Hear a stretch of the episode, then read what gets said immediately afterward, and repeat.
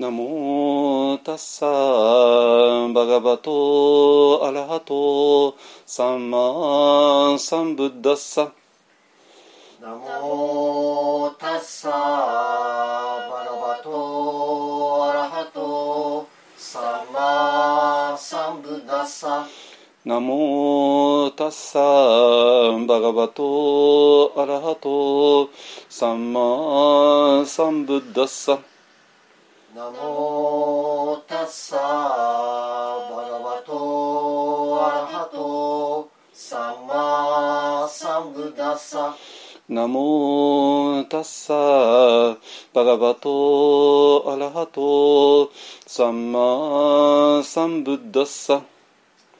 ナモタッサーバガバトアラハトサンマサンブッダッサブッダンサラナンガッチャミ。ブッダンサラナンガッチャミ。ダンマンサラナンガッチャミ。ダンマンサラナンガッチャミ。サンガンサラナンガッチャミ。サンガンサラナン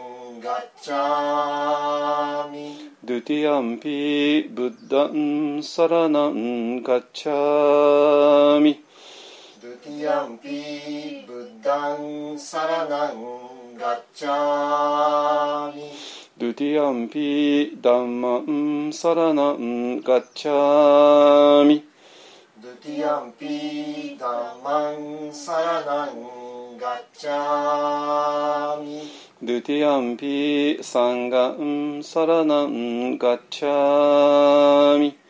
ドゥティアンピサンガンピサラナンガッチャミタティアンピブッダンサラナンガッチャミ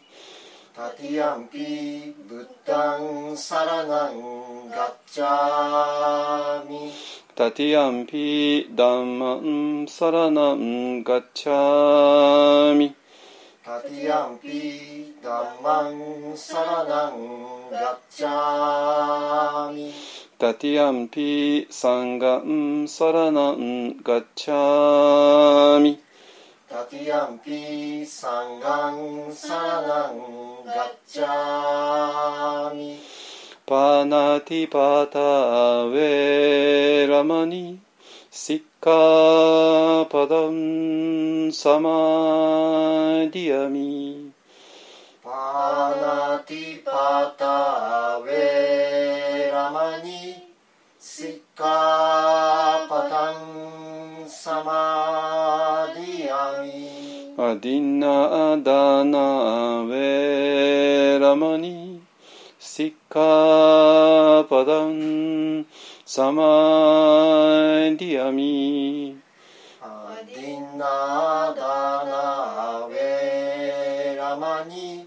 シッカパタンサマディアミカメスミチャチャラウェラマニ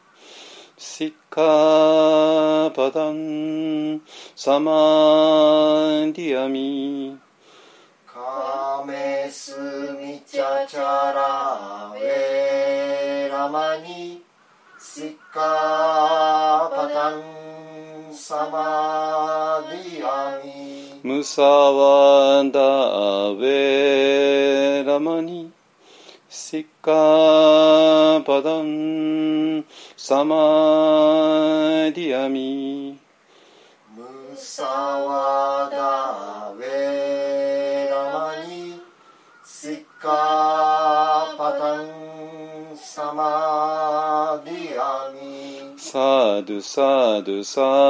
ドゥ。サドゥサドゥはいじゃあ般若心経いきましょうね。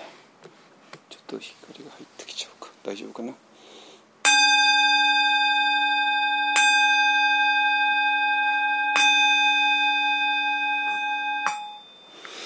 かはんにゃはらみたしんぎょ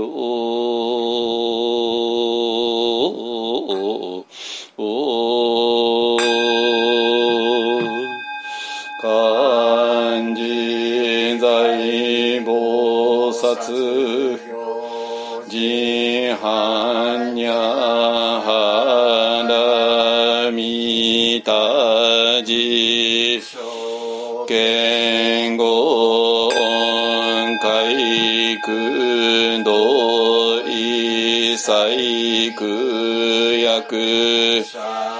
利子式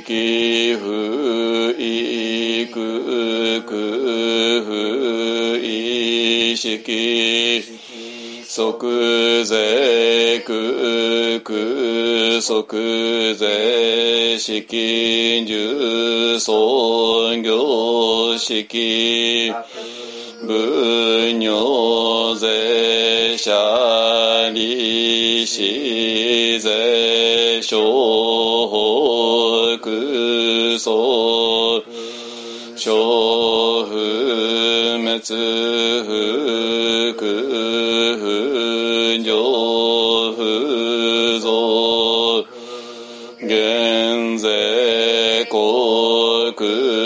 中無式無重尊業式現に微税心に無式証拠即法無界内し無意識界無明薬無無明人内し無老死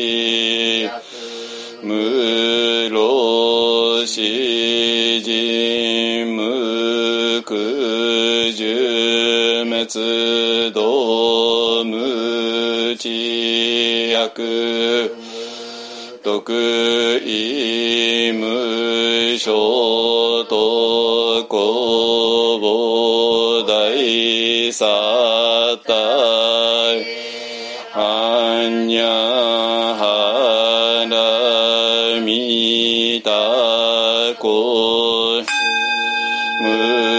無権下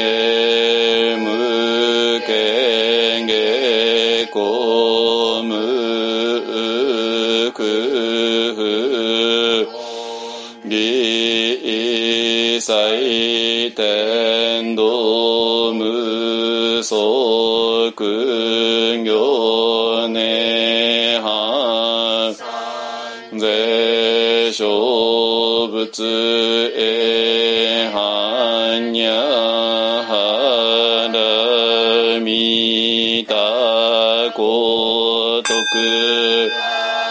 のくたら三脈三本大高知にゃはらみたぜ大人衆大名衆上衆税無衆の上位細工真実不幸公説にゃはらみた収束節収圧ギャテンギャテンハラギャテンハラソンギャテンボジソワカにゃしんぎょ願わはこの苦毒をもってあまねく一切に及ぼし我らと主情と皆共に仏道上善ことを。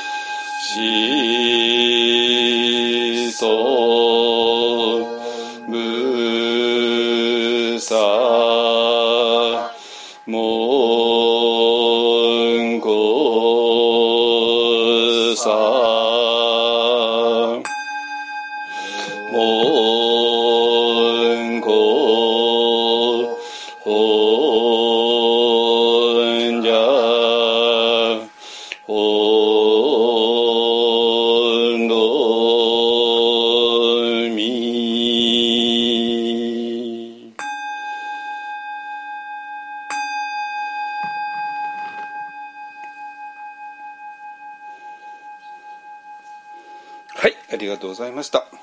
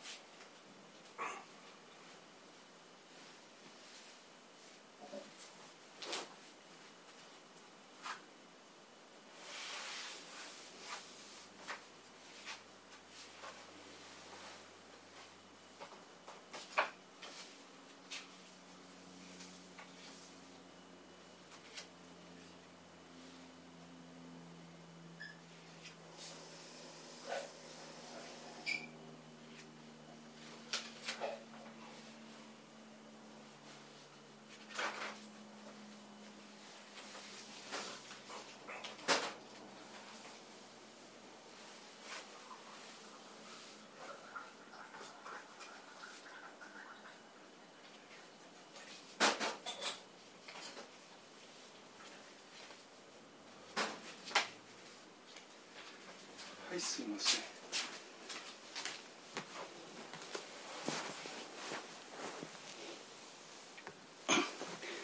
はい始めますがあの永井さんの新しい本ねなんか独裁戦の北は超エレクス論的構成の盾を貫きうるかってまあ矛盾の話なんですよね。私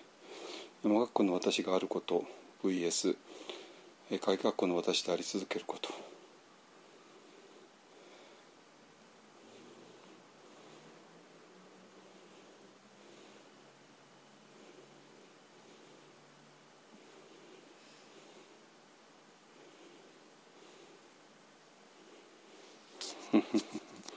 まあちょっと私は今ここには加わってないんでね。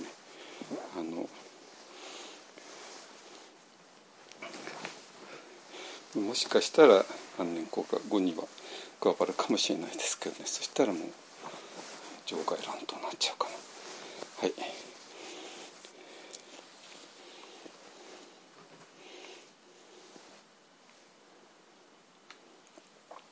はいじゃあ始めたいと思います。えっとですねあの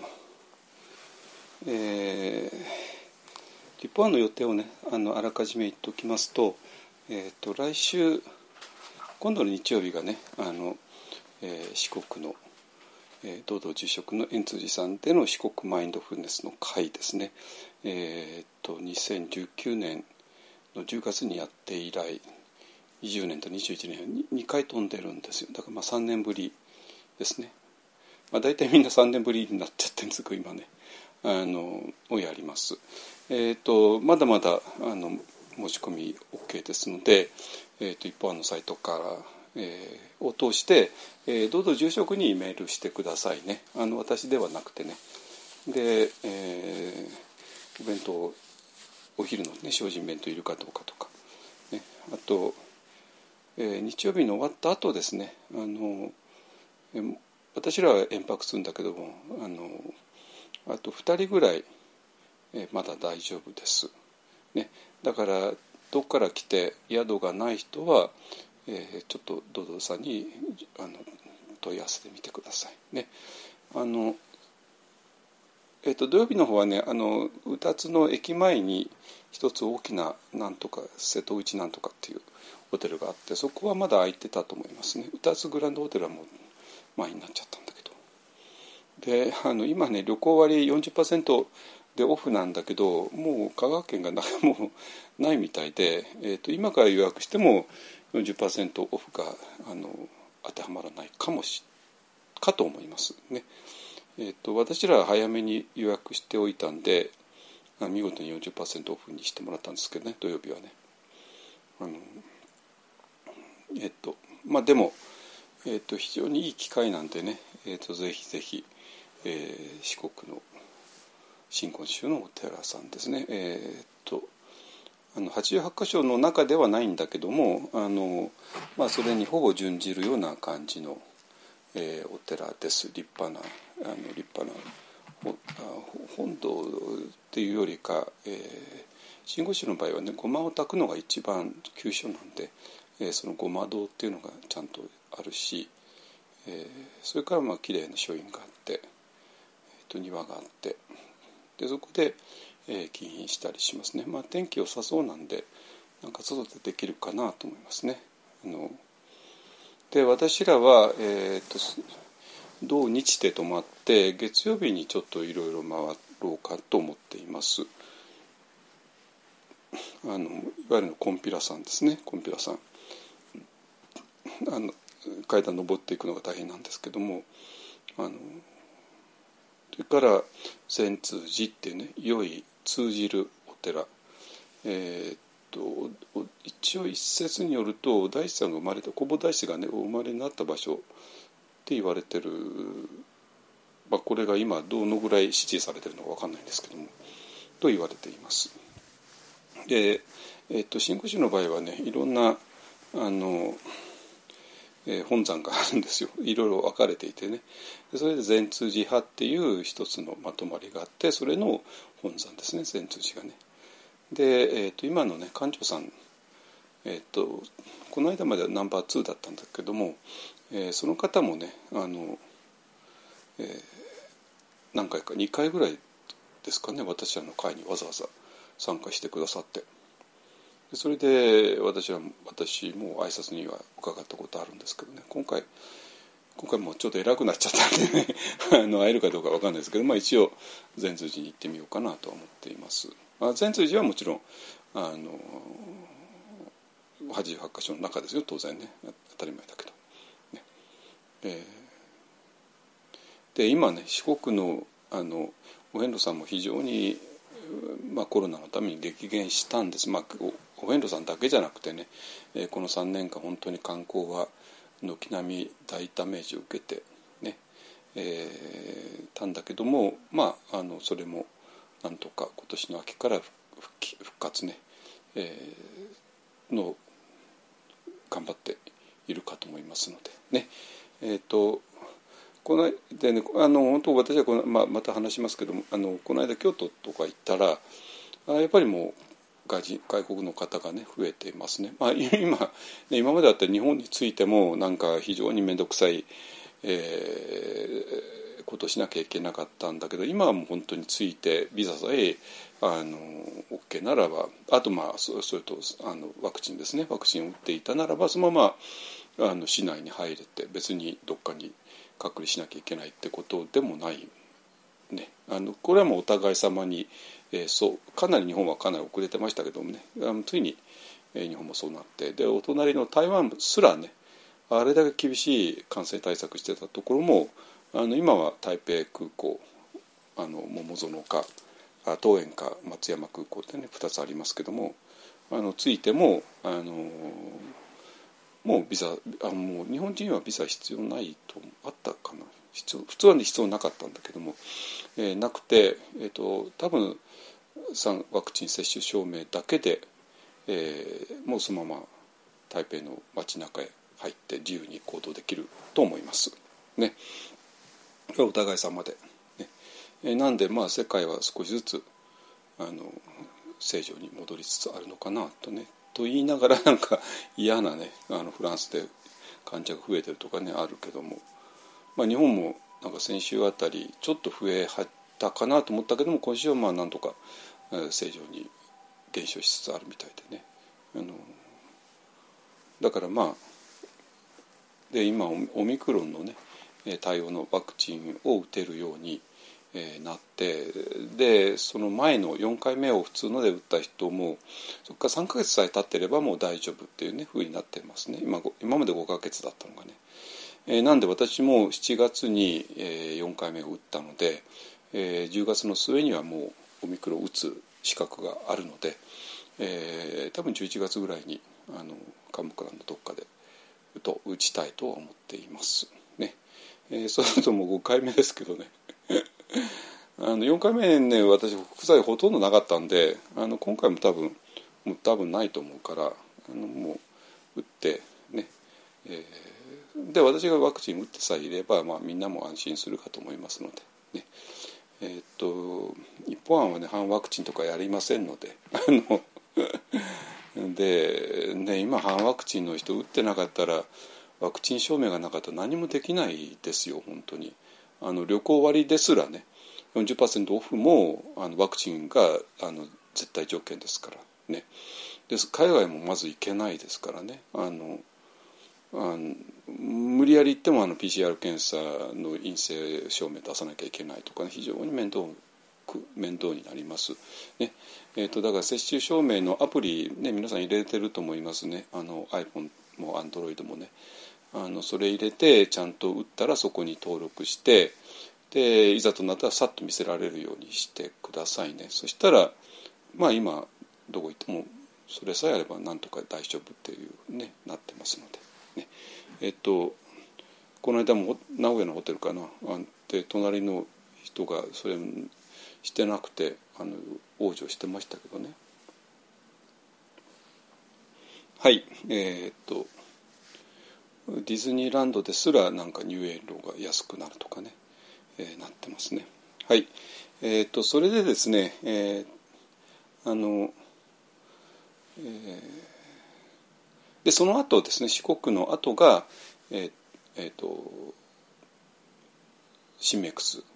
菊花接心菊の花の接心ねえーと、11月3日の文化の日スタートで、えーと、7日までですね、えーなのか月曜日になのかと思いますけどもあのだから木曜日スタートなんで金曜日にあの有給休暇取ってもらったら4日はいけるし月曜も取ってもらったら5日間ね全日程参加できるかなと思います。ね、で新メイクさんもこれで今年は最後です。えーと、来年は3月の春彼岸接心から始めますけどもあのね今年えー、こ ついこの間やったばかりなんだけどあのやりますので、ね、ぜひぜひ、えー、寒いと思いますけどもまああの座禅堂も個室もあの各自の部屋もねあの暖房入りますのであの震えるようなことはないと思います。まあ、震えるのは廊下ぐらいでね 廊下で廊下での禁品がちょっと無理なんでちょっとあったかい暖房の部屋で禁品皆さんしますけどもねあのぜひぜひおいてください。ね、あのっていうのはあのまあちょっと先週末のね名古屋と京都のこともお話ししますけどえっとなんなんていうかな。えっと京都ね特に京都ですね。えっとえ月曜日に私らは三十三間堂と、えー、広隆寺広い流星の竜にあのお寺のね、えー、佐賀の渦政参院選の渦政佐賀の線っていうのがあれば今はねあの渦政っていう駅を降りて歩いて10分ちょっとかなで、えー、法隆寺っていうあって、まあ、聖徳太子がのお寺ですね。あのー、でそこにあの有名な、えー、弥勒菩弥勒菩薩の半夏シー像っていうね、えーと、半分、えーと、一つの足を床につけて一つの足をあの座禅みたいに上げている。そして C を考えことしてる、まあ、考えことで妄想してるんじゃなくて、えー、どうやったら衆生を救うことができるのかを、うんまあ、知恵を、ね、振り絞ってやっている、ねえー、そういうあの仏様が、まあ、非常に有名な、まあ、多分皆さんもあの絶対写真で見たことあると思いますけどもがあって、えー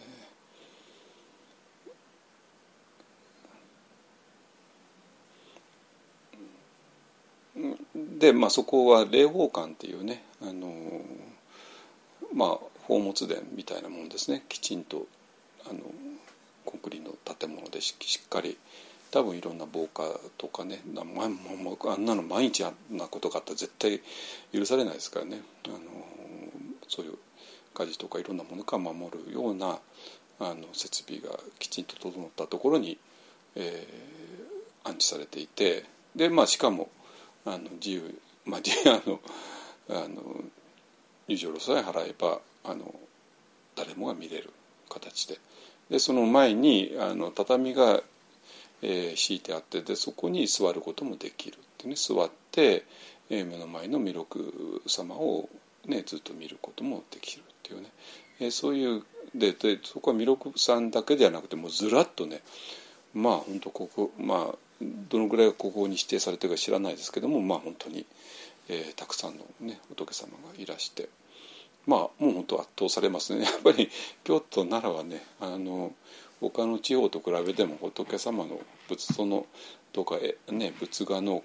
の質と量が半端ないですからねやっぱりねやっぱり日本の仏教っていうのは京都と奈良を奈良と京都を中心に発展してきたっていうのはもう本当にもう手に取るように分かりますね。で京都なんかと本当法隆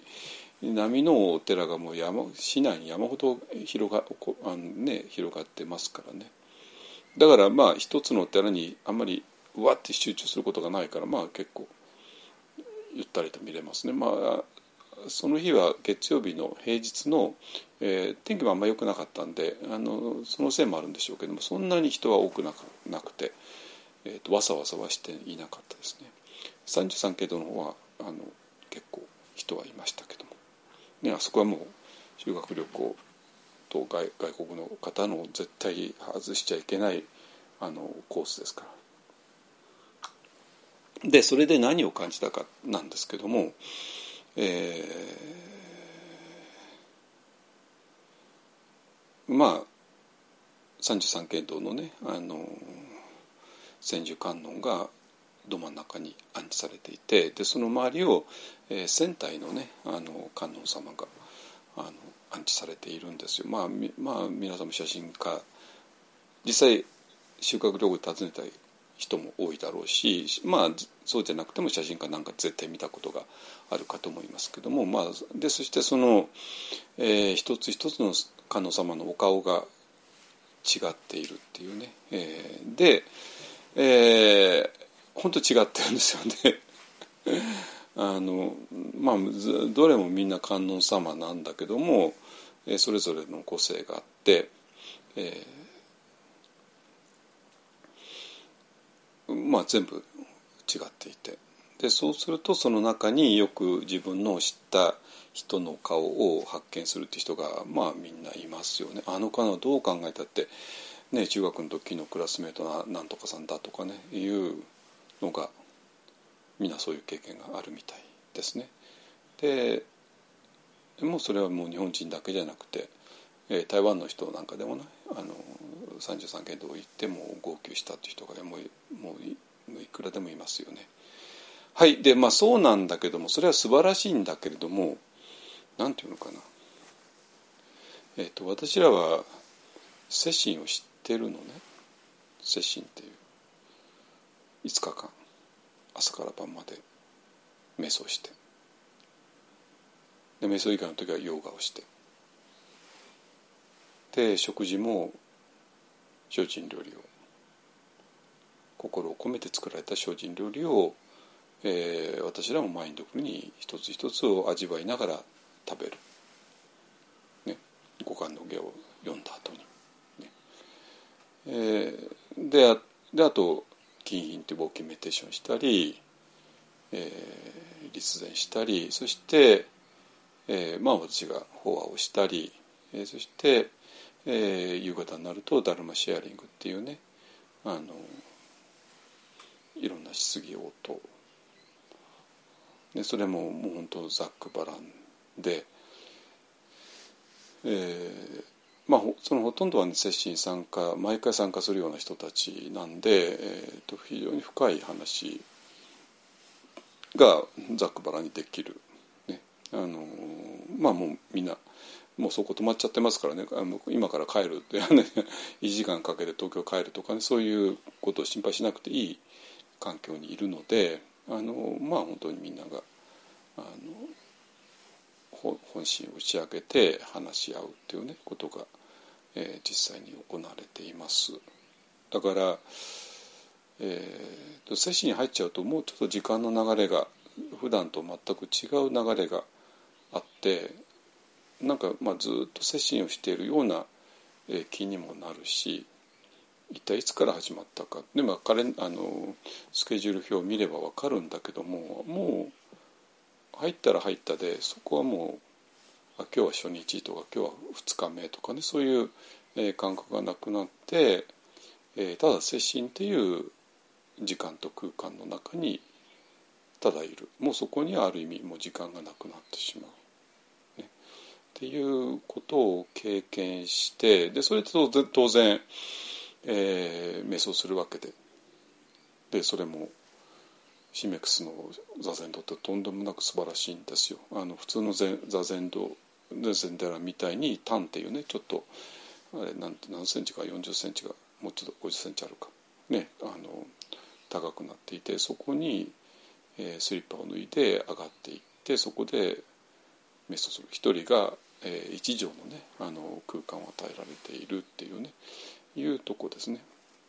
あの、素晴らしい。でその あのすぐ下に、えー、北秋川ですね、えー、の多摩川の最上流ですよ。えー、多摩川分かりますね？あの羽田空港でとこで東京湾に注ぎ込んで、まあ、それからずっと大田区を流れてずっと流れて流れて流れてで奥多摩に入ってってでまあそれ、まあ、もちろん川ですからいくつかの支流に分かれていってでそのうちの一つが北秋川北の秋秋川のね川といって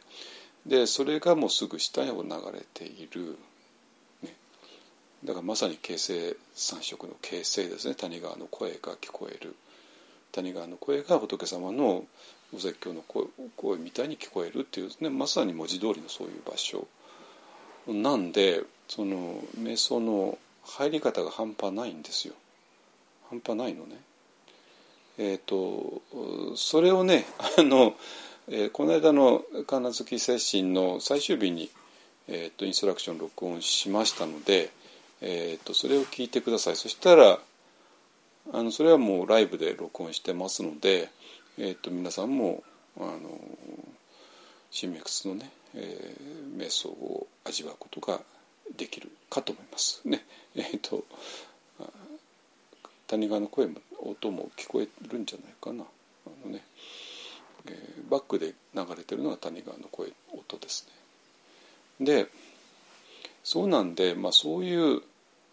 えー、ことを私らも毎月毎月経験しているわけなんですよ。まあ、私も、まあ、そういうそういう世界40年いる人間なんだけどもえそうじゃなくてもねあのここ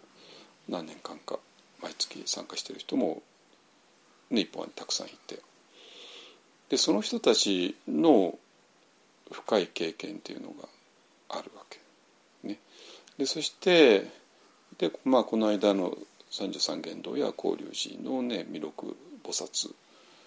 まあ世界最高水準の仏像ですよね。えー、まあどちらも国宝で。ねえー、でまあそこその前に立つだけで本当はちょっと不思議なあの時空が空間が次元が開かれるっていうのはまあ確かなんですよ。確かなんだけどもまあそれやっぱり観光で 観光で、えー、観光で回ってるから、まあ、そこに2時間ぐらい滞在して、えー、2時間もいないか。ね、えー、してまあ目当てのものを見てはいじゃあ次って言ってね。でそしてお昼の時間ではもう当然お昼をどっかで食べるわけで。で、まあ、京都ですからね。素晴らしい、ね、レストランが軒並みあって。でそしたらそこはもう普通の世俗のレストランですからね。えー、だからつい30分前までに弥勒菩薩を見ていたいたとしてももういきなり世間に連れ戻されてしまう、ね、当たり前ですけど。ね、えー、っとそういうのを経験するのはなんかちょっともったいないなっていう気がするんですよ。で、えー、っとじゃあ弥勒菩薩とか千手観音とかっていうのはどこに存在しているのかってお寺の中なんですよね。で今は観光客が見やすいようなセッティングにしてるけれども本来はそうではなくて、えー、普通のお寺の中の、えー、どこかにやってそこでは普通に、えー、信仰のためのお寺として、えー、お坊さんたちがそこで修行して、ね、お経を読んで瞑想して座禅して掃除して。ね、っていう生活が行われてその中の一つのものとして千手観音があったり、えー、弥勒菩薩がいらっしゃったりするわけななのね。だからまあ大きなあのそういう生活空間の中での出来事のはずなのになんかそこから持ち出されてあの、まあ、場合によってはねそれこそデパートなんかでねなんとか字のえ国宝展とか行って、えー、そこで、ね、陳列されてで、まあ、多くの人がそれを見るっていうね入場券払入場券買って見るっていうことが行われて、まあ、それでもね、えー、なんとかデパートで弥勒菩薩見てきたよって言ったら、まあ、それはそれでいいいいんだけどもちょっとね私はあんまりそこ納得いってなくて。まあそれは事前の策としては分かるんだけどもでもやっぱりそもうそういう仏像とか何かをやっぱオリジナルの場所に戻してでそこでオリジナルなあのその瞑想座禅これあるいはお念仏を、ね、中心とした生活があってしかるべきなんじゃないの？とは思うんですよ。だから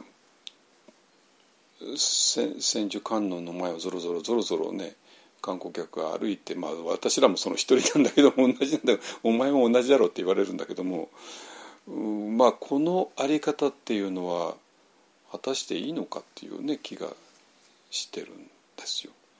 で幸いねあの三十三間堂の方だと,、えーとちょうどね法要が行われていてえー、まあそこのご住職だと思いますけどもねと若いお坊さんたち結構いたか10人はいなかったか、ね、がずっとお経を読んで法華経とかね。でそれが終わるとあのご住職さんが、えー、ちょっと法話をどのくらいですかね15分ぐらいですかね、えー、されてでその法話の内容が「えー、利他」っていうねあの他人を利するですよ。について。で、えーと、利他をめぐって世間で言われていることと仏教が微妙にだけど決定的に違うよね、えー、だけども仏教の利他にもちょっといろいろなあのつまずきところがあって、えー、そこをちょっと気をつけなきゃ危ないよねっていうような非常に何て言うかなあのニュアンスをニュアンスが深いもう単純明快なっていうよりか、えーと、利他をめぐるもう本当にいろんな問題を全部あの理解した上での話ですね。でそれを本当にもう不特定多数の観光客に向かってやるっていうあのちょっとねあの非常に難しい場面ですねあ、だって相手がどんな人たちかく分かんないですからね。今日たまたま観光に来た人たち相手ですから普段お寺に来てる人たちではないですからね。だからもう本当世間のど真ん中に向かって話しかける。だけども絶対に妥協はしないっていうねいうような話をされていたんであこの人なんかちょっとなんかある人なのかなと思いましたけどね。あのまあ、ちょっと名前とか何か全然分かってないんで、まあ、調べてもね三十三間堂の住職って調べてもなんか出てこないっていうね。三十三間堂だと本当にあの観音様の話ばっかりが出てきてね。はい、えー、なんで、えー、やっぱりねその、まあ、観光もいいけどもそれよりか接心とかの方がそのはるかに深いとこへ行ける。その充実感が半端ない、ね、観光で三十三間堂の千手観音様弥勒菩薩様交流寺のね。前で10分か20分か30分ぐらいいてでその時はまあ確かにあの深いとこへ行けるんだけども、まあ、それはそれでいいんだけどもだけどまだすぐそれ終わっちゃう。ってまだ観光客になるわけでね。でそれよりかもう5日間ずっと24時間深いとこにいる方が面白いんじゃないのってね。まあ私はその面白さを知ってるから、えーと、観光っていうもののちょっと限界をこの間痛烈に感じたんですけどもまあ普通の人だったらまあ東京のねあのオフィスで働いていて、えー、たまの休みに京都来て弥勒菩薩を見るっていうのはすごい経験かもしれないけれどもそれで弥勒菩薩を、ね、の前で何かあなたは感じたとしたらばそれをもっと深めたいと思うでしょう深めたいと思うんだったらぜひぜひ一本案の接種に来ていただきたいなと思っています。ねえー、そしたら、えー、東京のオフ,、ね、会オフィスで働いていたら世界ってのはこんなもんだよねと思思うかもしれないけどもそうじゃないんですよ。世界っていうのはあなたが思ってる以上にとんでもなく広いもんでとんでもなく深いもんで全然東京のオフィスで働いてる人が想像すらできない世界がいくらでもある。ねえー、それを京都の京都へ来てね綺麗なお寺で弥勒菩薩を見て見ただけでも何か感じたと思いますね。でそしたらばその奥へもっと踏み込んでいってほしい、えー、それができるのが一方案の接心だなと思っています。ね、はいまあえっ、ー、とそこまでにしましょう。ねえっ、ー、とそれと、えーまあ、今日はねあの久しぶりに久しぶりに あの、えー、名古屋に、えー、京都行った感想とかをね今述べてるんですけども、えー、やっぱりね2年8ヶ月9ヶ月ぶり3年ぶりにあのやるとやっぱりなんていうかなあの対面でやることの大切さ、ね、あのことを非常に感じました。ねあまあ、今日もオンラインで、えー、参加している方が、えー、この間京都にもねいらしてたんだけども、まあ、オンラインだとね、あのオンラインの人は私のは見れるけど私は皆さんの顔も見えないんであの皆さんビデオを切ってますのでね、えーと、だけどまあそうは言いながら画面越しに皆さんの存在は感じてはいますけれどもでも対面だと本当に目目の前に本当に存在しているわけで。でで私が話すたびに表情を変えるのでどのくらい、えー、通じてるのかあるいは通じてないのかがまあ大体わかるのでえっとね。でまあその後本当にダルマシェアリングで、えー、失業とで、まあ、その方が思っていることを話してくださるのであのもうはるかにコミュニケーションは深くなるしで当然ね。ではるかにこのダルマそのものも深くなっていくので、えー、ぜひぜひねこれを続けていきたいなと思っています。ね、あのまあね、まあ、コロナもまあなんとかいけるんじゃないかな、まあ、第8波があのね第8波冬にくるくるって脅かされてますけどもあのまあそういう人と、まあ、お医者さんの中でも、まあ、第8波だけはなんとかいくんじゃないかってねワクチンのあのとかあとオミクロンのね対応したワクチンが今どんどん打たれているので大丈夫なんじゃないかっていうねあのあってまあ私もそう私専門家じゃないからもちろん予想なんかつかないんだけどもそうあってほしいとは思っています。ね、はい、えー、でそれでですねあのあとえー、っとどのくらい今言った？あまだそんな？え、っとそれとねあのえ、っと今度ね、えー、今度はもう四国に行っちゃうので四国だと、えー、四国での話になってしまうので、えー、多分この話題は取り上げることできないと思うのであのもう今日言っちゃいますけどもあの裏バンダ一本案ですね。の、えーえー、についてですね。あの実はね、えーと、今週の火水ですね。あさってしあさっての水曜日に、えーと、ちょっと久しぶりに裏バンダ行ってきます。あの本当にねえー、この間解体作業した後もういきなりオミクロンがオミクロンが来ちゃってね、あのー、でなんか世の中ちょっとおかしかったじゃないですかね安倍さんのこともあるしね、えー、あったんでなんかちょっとね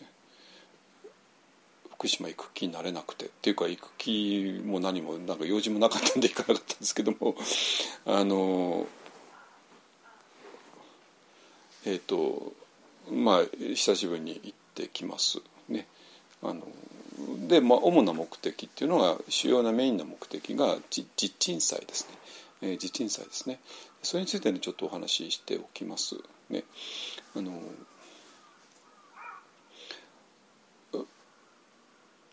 えっと「地を沈める」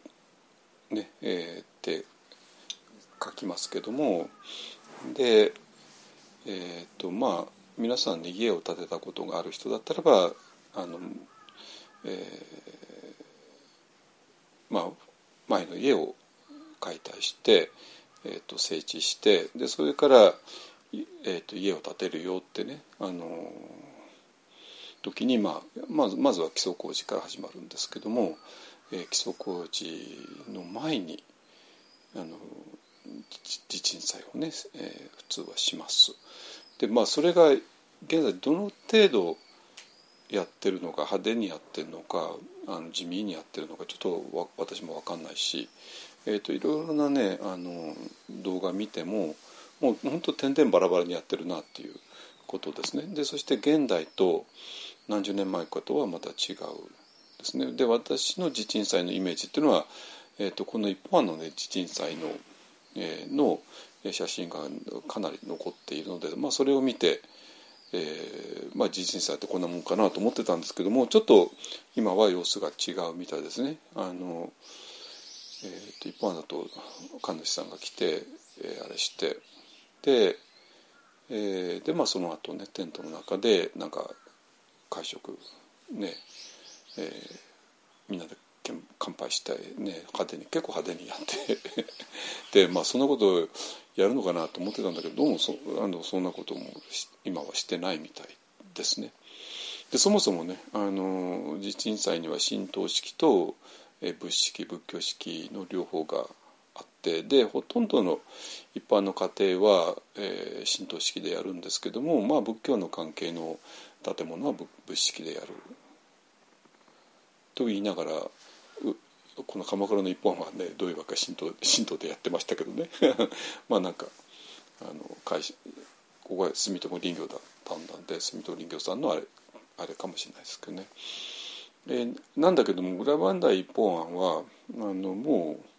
うお寺そのものだしで私が住職なんでで私がやるのがまあやっぱ筋でしょうっていうね、えー、だし、まあ、今からねちょっと神主さんの手配をするとか、まあ、非常に面倒なので、えー、面倒だしちょっと裏番で一本案の目的からするとちょっと違うかなと思うので、えーとまあ、私がやるけども私が地鎮さんは今までやったことないんで で、えーと、日本仏教の中でねこういうのが一番強いのは真言宗さんなんですよねやっぱりね。あのでまあ外宗もね大体真言宗から、えー、こういうものは、えー、受け受け継いでるっていうか真言宗さんに学んでますね。あのえーと、日本でお寺をやっていく上でねいろんなことをねやんなきゃいけないでその時に真言宗さんのいろんなやり方を外宗も取り入れています。ねえー、なんで、えーとまあ、今度の、ね、四国のマインドフルネスの会の会場が真言宗の円通寺さんなんで、まあ、そこの住職ね道道さんね、えー、さんに今ズームで ズームで、えー、特訓を受けてあの、ね、準備、えー、もうあの今、ね、見て検討してねこういう結界を作んなきゃいけない。ね、で結界は笹と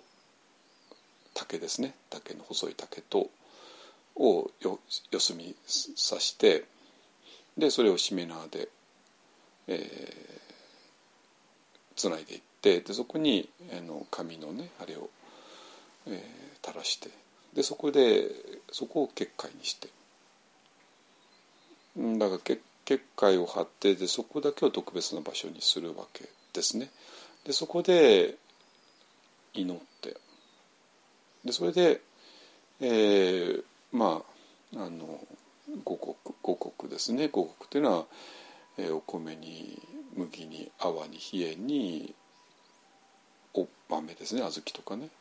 えー、とか、えー、いろんなものをそこに、えー、捧げて。ね。っていう、えー、ことをしてそれで土地ってねいうのはまあもちろん今、えーと、不動産不動産のいろんな法律とかがあってはいじゃああなたの土地はここからここまでですよ。でこれをじゃあ売買してねこれはいくらですってねやって元の持ち主から新しく買うとかね言って買ったらじゃあここは私の土地ですっていうふうに、えーと、世俗の法律では一応なるしまあそれはもちろん大事なことなんだけどもだけどじゃあ土地は本当にそんなふうに誰かのものなのかってねね、まあ、もちろんね世間世間の法律の中では誰かのものなんですよ。でそしてそのあの誰かが誰かが所有者であるってことはそれは尊重されなきゃいけないですよね。ねまああのこれはどっかのね見か見見返って言ったら失礼だけども、まあ、そういう政治がきちんと行われてないとこだったらばそこらが非常に曖昧になっちゃうんだと思いますね、もうで力ずくで誰かが「ここが俺の土地だ」って言ったらもう誰も文句は言えないというねそういう状況なんて地球上でいくらでもあるかと思いますけどもまあ一応、えー、日本はね法治国家で、えー、そういうふうに土地っていうのは誰かのものっていうのがきちんと、えー、登記されて、まあ、なってはいるけれいるしそれはものすごく大事なことなんだけどもじゃあ本当にその土地っていうのは誰かがしあの所有することができるのかって言ったらできないわけなんですよ。当然なぜかって言ったら、えー、土地っていうのは、まあ、なんかもっと大自然のもので。そしてあもうもっと言えば人間だけのものじゃなくて。ですね。ででそこにはもういろんなものがあるわけですね。でその中である一部ですね、まあ、750 700坪ぐらいですけども、えー、それを私が、まあ、一応そこの所有者一応私になってますけども、まあ、もうそのうちに宗教法人としての所有所有になりますけどもで、まあ、それは一応法律的には認められていますよもちろんねちゃんと前の持ち主に、ね、お金払ってちゃんと登記も私らにあの買いましたからね。でそうなんだけどもじゃあそこを使っていいかっていうと、まあ、使っていいんだけども法律的にはね、えー、なんだけどもそれはやっぱりその人間世界を超えたところで、えー、それに対する許可を求めなきゃいけないし。でそこにはまあいろんなもしかしたらね邪悪なものが邪悪な邪気ですね、えー、いるかもしれない。だからそれはあのそこを、うん、浄化して邪気を払ってででどうかここをね使わせてくださいっていうようなお祈りをしなきゃいけないですね。でまあすぐそばにあの不動産が早稲田不動っていうのが、ね、あって、まあ、これでちょっと、えー、大水で壊されちゃったで、まあ、建て直しましたけどもがあってだからまあまあそこはもうそこを本当にあれしてるのは、まあ、不動産ですよね。だからお不動産とか、ね、いろんな土地のいろんなあの神々に祈ってどうかここラバンダ一方案のために使わせてくださいっていうね、えー、いうお祈りをしなきゃいけない。ね、まあそれをまずしてからですねいろんな工事を始めるのは。ねえー、なんで、えー、まあそういうことをねあの今度の水曜日のやろうかなと思って、まあ、向こうと今、えー、連絡取り合ってるんですけどもあのでえっ、ー、と日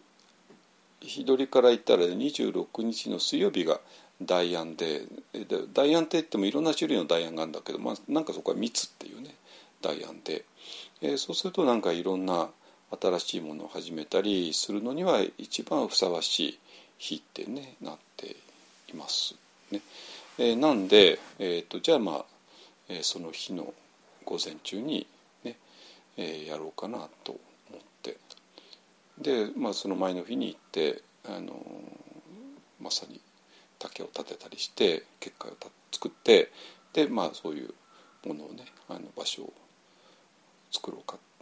ていうことを予定しています。ね、だから火水ですね。もうあさってしあさってで、まあ、そういうことをやって。でそれさえやってればもういつでも工事を始めても大丈夫。でそしたらあとはもうあの業者さんたちの話になってくるのでねで、まあ、業者さんの話はまあそれはそれでまた難しいけども、えーと、その業者が入る前に、えー、この自然のままの土地をちょっと私らが、えー、浄化してお祈りを込めてでそしてここを中心に、えー、ここからいろんなものが広がっていくように、えー、というお祈りをしなきゃいけないですね。あのそういうことはね私は えーと、実鎮祭私したことないって言ったけどもあの実はインドかなんかでよ,、まあ、よく頼まれるんですよ。ね、あのインドで私らは釈迦族のあの仏教復興運動に今手伝っていますけどもあのそこへ行くと釈迦族の人たちが、まあ、新たにお寺を作るわけですよね。お寺だって、まあ、そんな日本のなんとか寺みたいなね何億円かけてすごいでっかい本と建てるというわけが違ってまあ本当に仏像が一つあってで仏像を守るための屋根があってでまあ本当にえもうただそれだけのね、だけどもそこをみんなでお寺にしていこうっていう強い気持ちだけはあって。ででそこでじゃあじゃあ仏像一つじゃも困るから、えー、建物建てなきゃっていうんで、えー、建物を建てる。でそのためになんかあの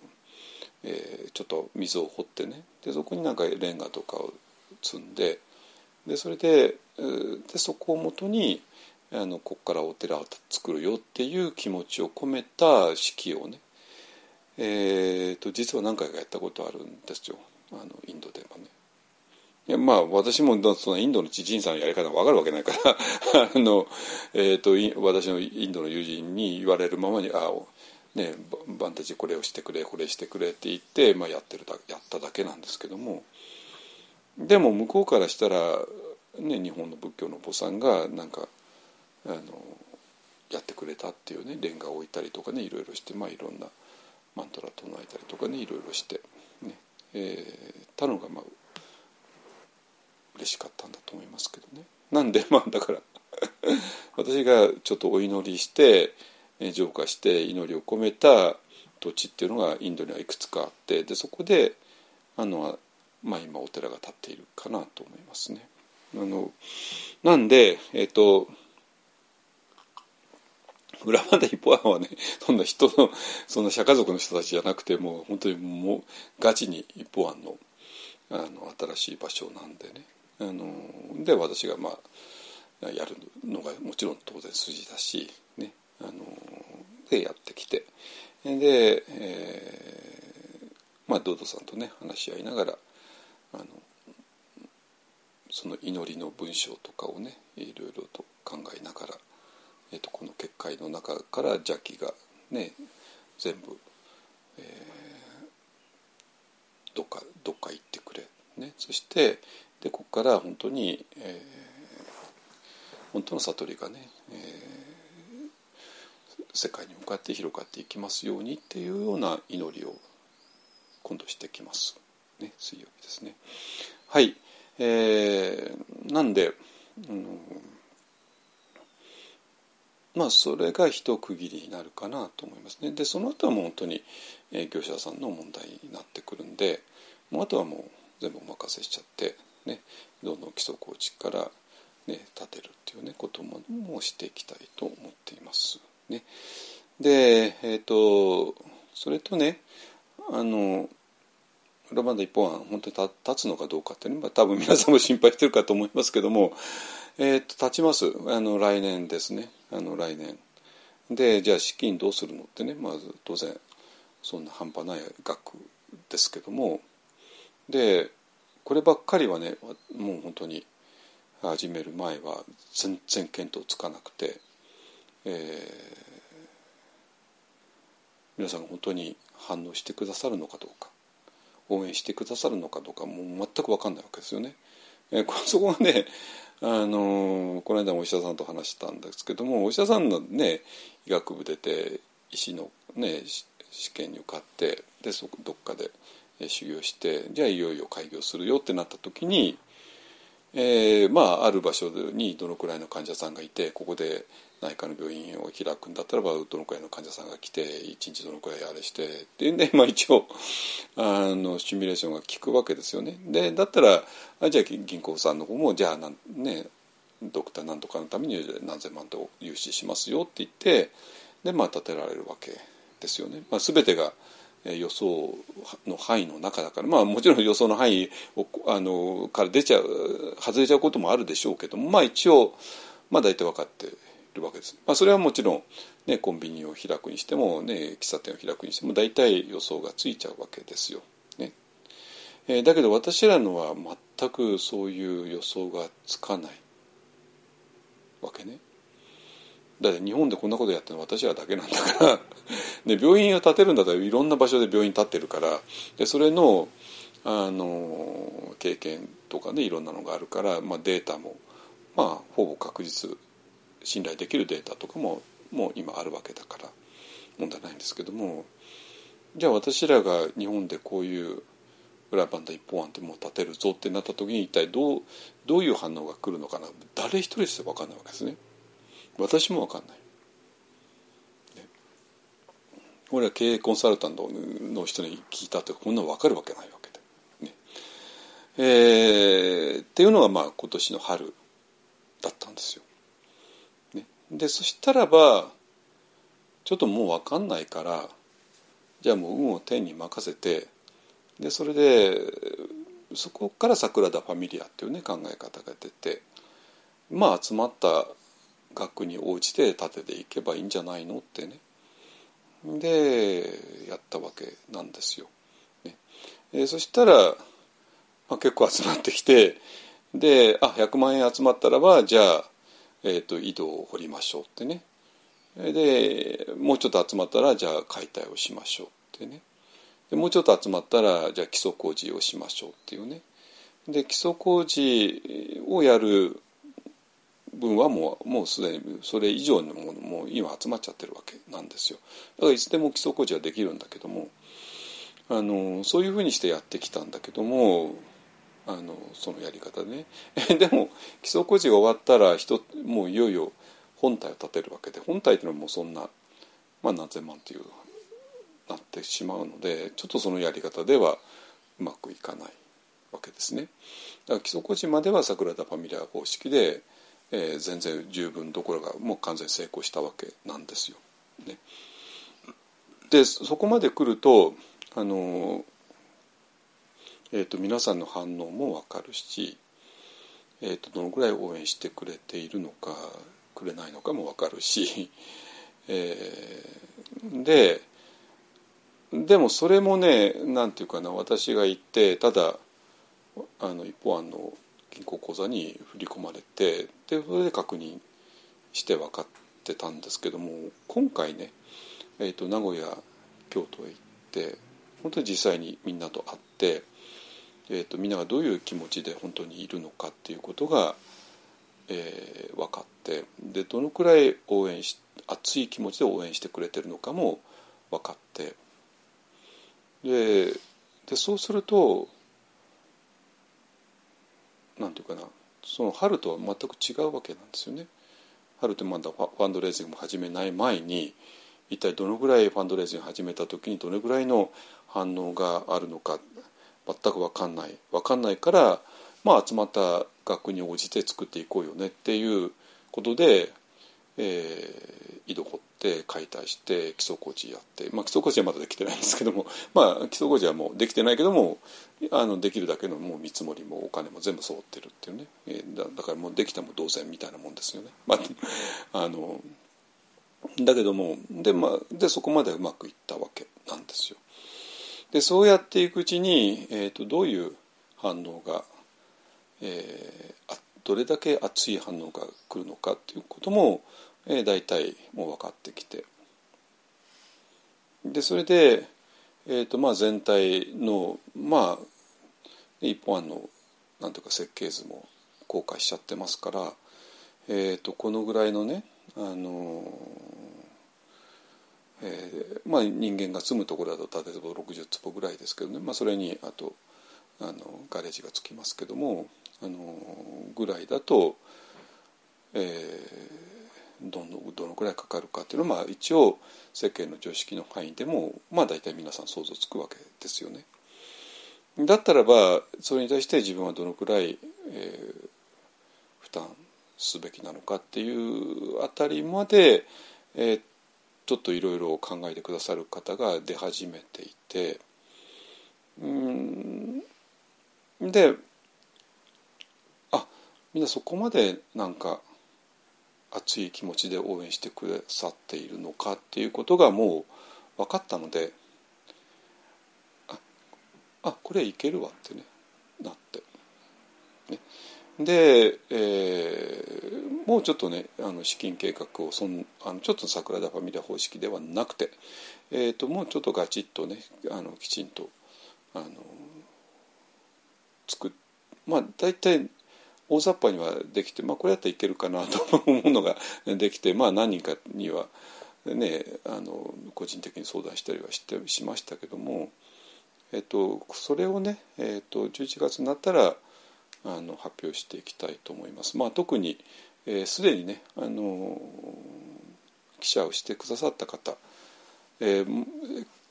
記者してくださったのに一体裏番台一本は一体どうなってんだって、まあ、どうせ思われているかと。本当ねあのでまあ皆さんにねあのちゃんと、えー、口座に着金してますよってねああのお返事だけはしてると思いますけどもまあじゃああとどのぐらい必要で、ね、いつぐらいに経つのかっていうあたりは全然言っていない言っていないと言えなかったから 私もねあの全体としてどうなってるのかっていうのは全然とてもじゃないけども私自身が言えなかった計算できなかったんでなんだけども今だったらね一応大体、えー、計算できつつあるのであのその辺りをね、えー、きちんと、えーまあ、誰の目にも分かるような形で、えー、と11月ぐらいに、まあ、まずはね記者をしてくださった方にお送りしたいなと思っています。ねえー、そこはちょっと、えー、であの まあ私らのやり方としてはまずはね、えー、どういう裏バンダ一本でって言ったってまたものすごい抽象的だから、まあ、とにかくどういう建物を作るのかだけはねもう綿密にプランを作ろうっていうことで、えー、と前田さんというね一級建築士の人と徹底的に話し合ってもう徹底的な綿密な設計図ができてで設計図に基づいてもう建築許可とかも全部降りていてでその設計図に基づいてあの完成予想図っていうのをねあのそういうえー、コンピューターのねあの専門専門の人ですね。あのまあ、まあ、パースっていうパースペクティブのね、えー、もう設計図はもう平面図ですけどもそれを上って立体化したものをねあの、えー、作ってでそうするとまああこういう建物が建つのねこういう建物を建てようとしてるのねっていうのは非常にあのクリアに皆さんにお分かりいただけたかなと思います。ね、ただねあの、まあ、私の場合はそれを見てもらって、えー、じゃあこういうものを建てたいからご協力いただけますかっていう話なんで、えーと、でそれでまあご協力いただけそうだってね 分かったんで、えーねまあ、だからだから普通はもうすでにねあのもう何千万っていう資金があってじゃあはいじゃあ設計図作ってはいじゃあもう建てましょうっていうのとはちょっと違って まず設計図作って設計図から完成予想図を作ってでそしてそれに対してこういうものを作りたいと思ってるんですけどもっていうので反応を見てで今なんとかそれが、え現実化実現化できそうなあの見通しがついてきたっていう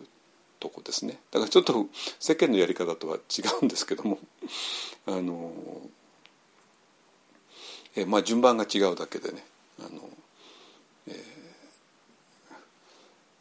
ー、で設計図があって完成予想図があってでそれに対して応援を、まあ、この、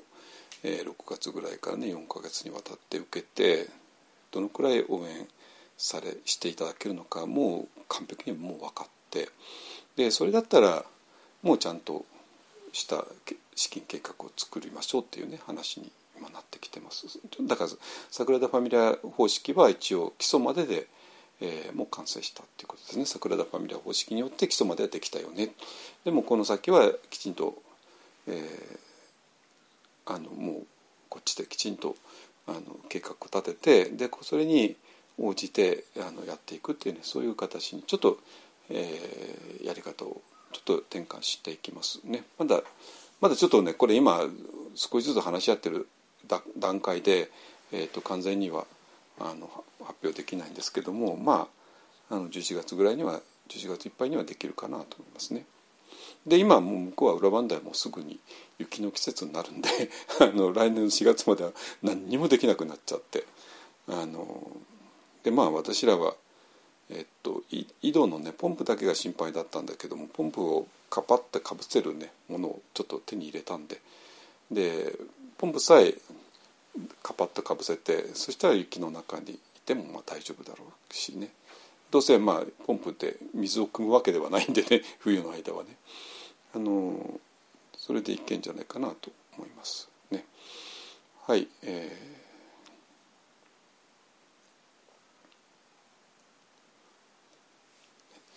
はいえっ、とそれで、えー、だからまあ裏バンダ一本の今の現状はそういう形です。ね。でそれで、えー、小さいが住んで、えー、っと祈りと浄化されて祈りが込められた、えーまあ、あの土地っていうのが非常にクリアに、えー、見えてくる、ね、今ちょうどあの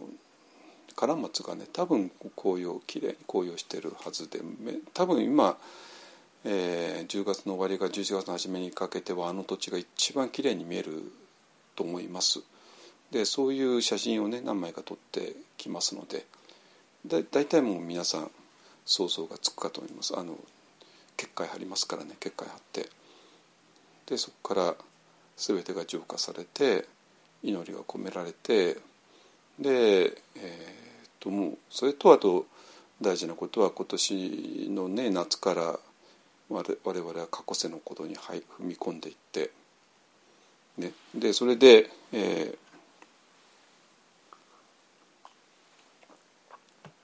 ー、えっとだからね、まあ、の日本仏教はね先祖供養がとか言いながら先祖供養ってじゃあ例えば七回忌でねやる。それ何なんですかってなるじゃないですかね。七回忌ってことは6年前に亡くなったってことですね。じゃあ6年前に亡くなった何とかさん、ね、戒名は何とか。孤児とか何とか大使とかねついてますけどもその人は今どこにいるんですか？でその人に対して七回忌の法要するということは一体どういう意味なんですか、ね、それはねその6年前に亡くなったお父さんのことお母さんのことを大事に思う家族が集まって親戚も集まって知り合いも集まって、えー、おお母さんのことを思い出すってことは大事だよねっていうのはその通りだしでまあそういうだから法事は大事だよねっていうそういう説明のはずっと聞いてきたわけですよね。でそうなんだけどもじゃあ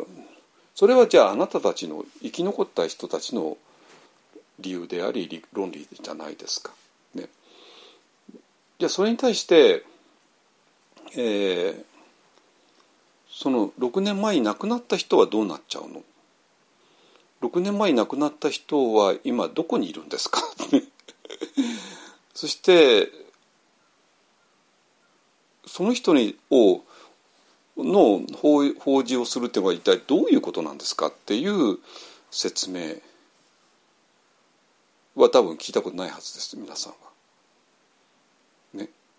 だから一本ならそれ今できるんですよ。できるわけ。なぜかって一方一方案はあのずっと、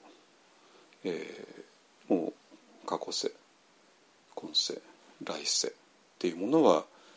実際存在するよね客観的に。でまあそしてそれをあの見ようと思ったら見れるよねそして過去生、まあ、一つ一つの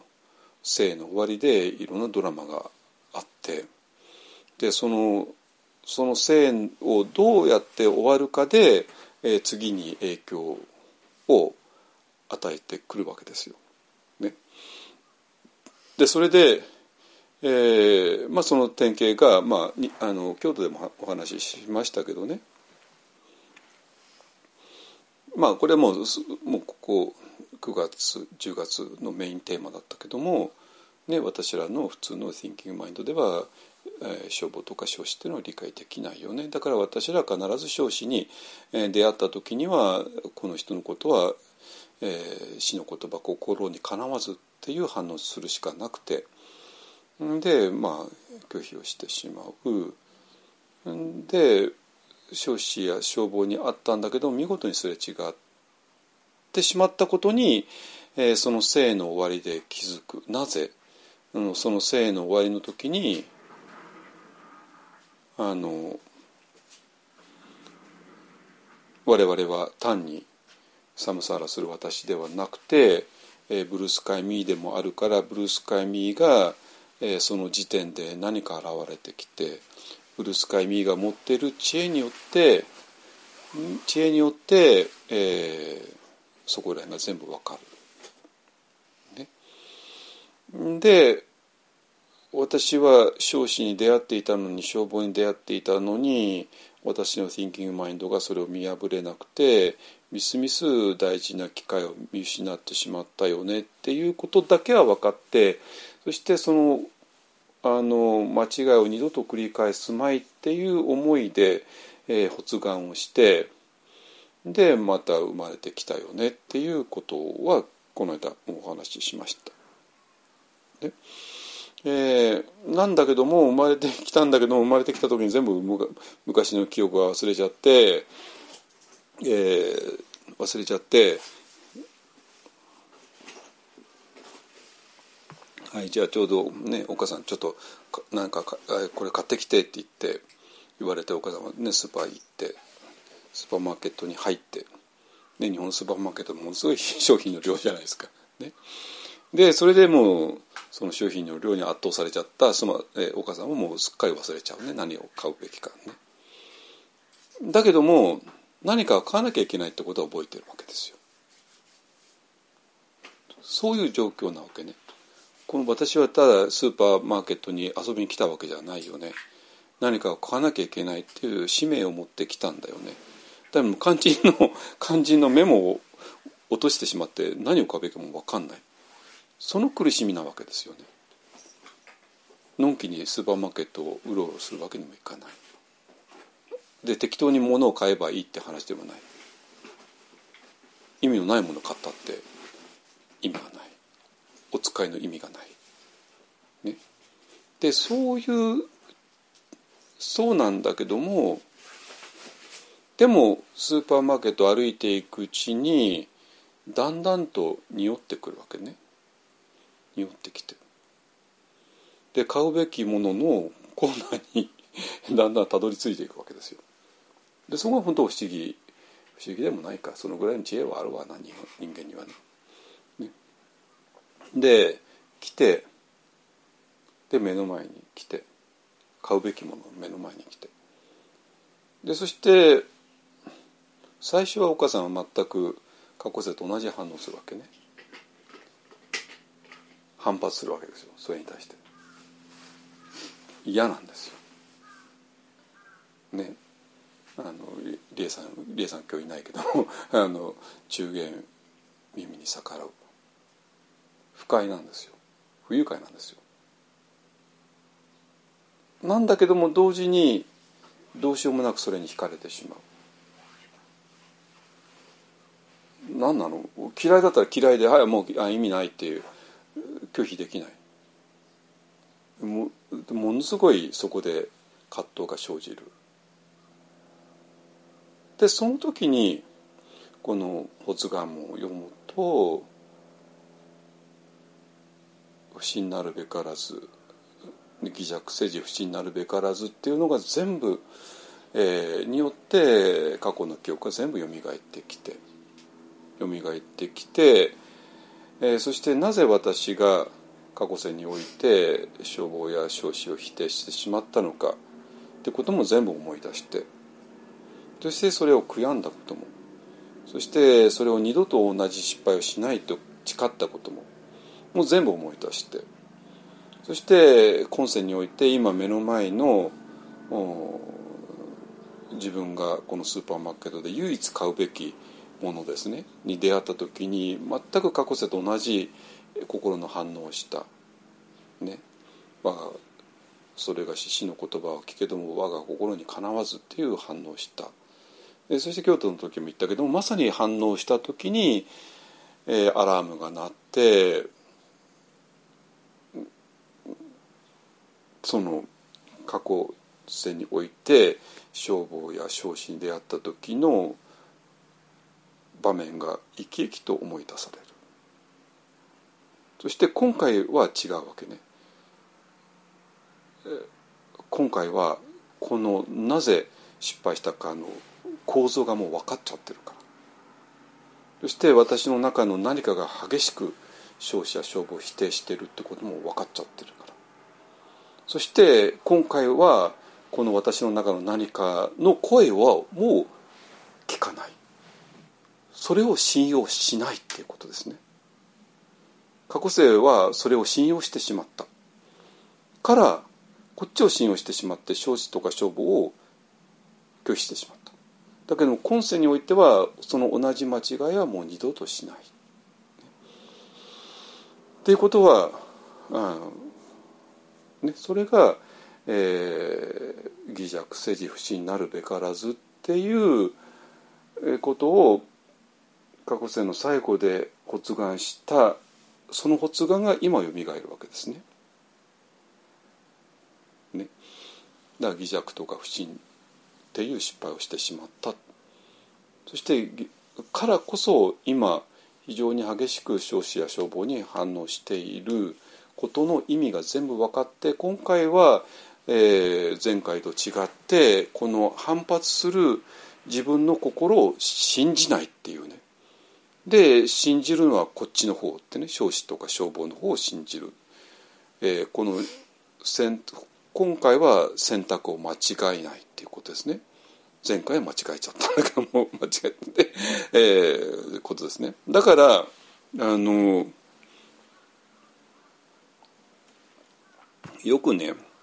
えーまあ、今世だけのことで同じ状況があるとトラウマがなんかまた引き起こされるとかね、まあ、言うけども、まあ、今の私が話してるのはこれはもう一つの性をまたいだ上での反応ですからね。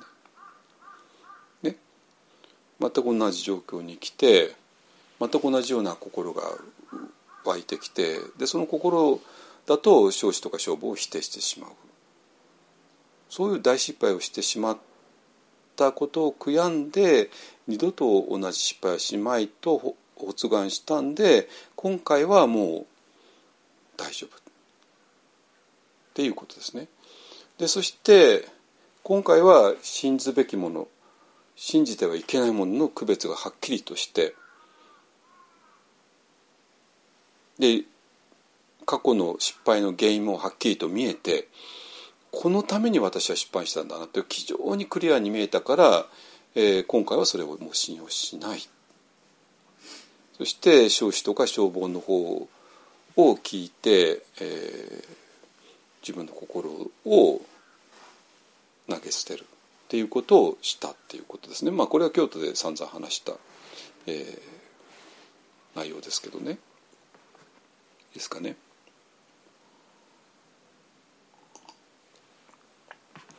でまあまあそういうことが、えー、起こったわけですよ。今世においてはね。はいえっ、ー、となんでなんていうかなあの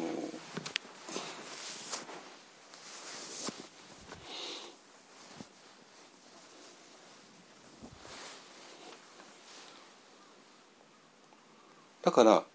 えっと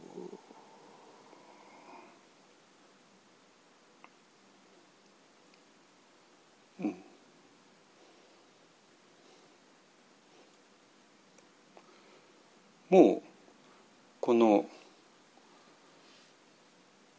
そういうことをねずっとやってきたから、えー、過去世も今世も来世も一般の人にとってはリアルだと思います。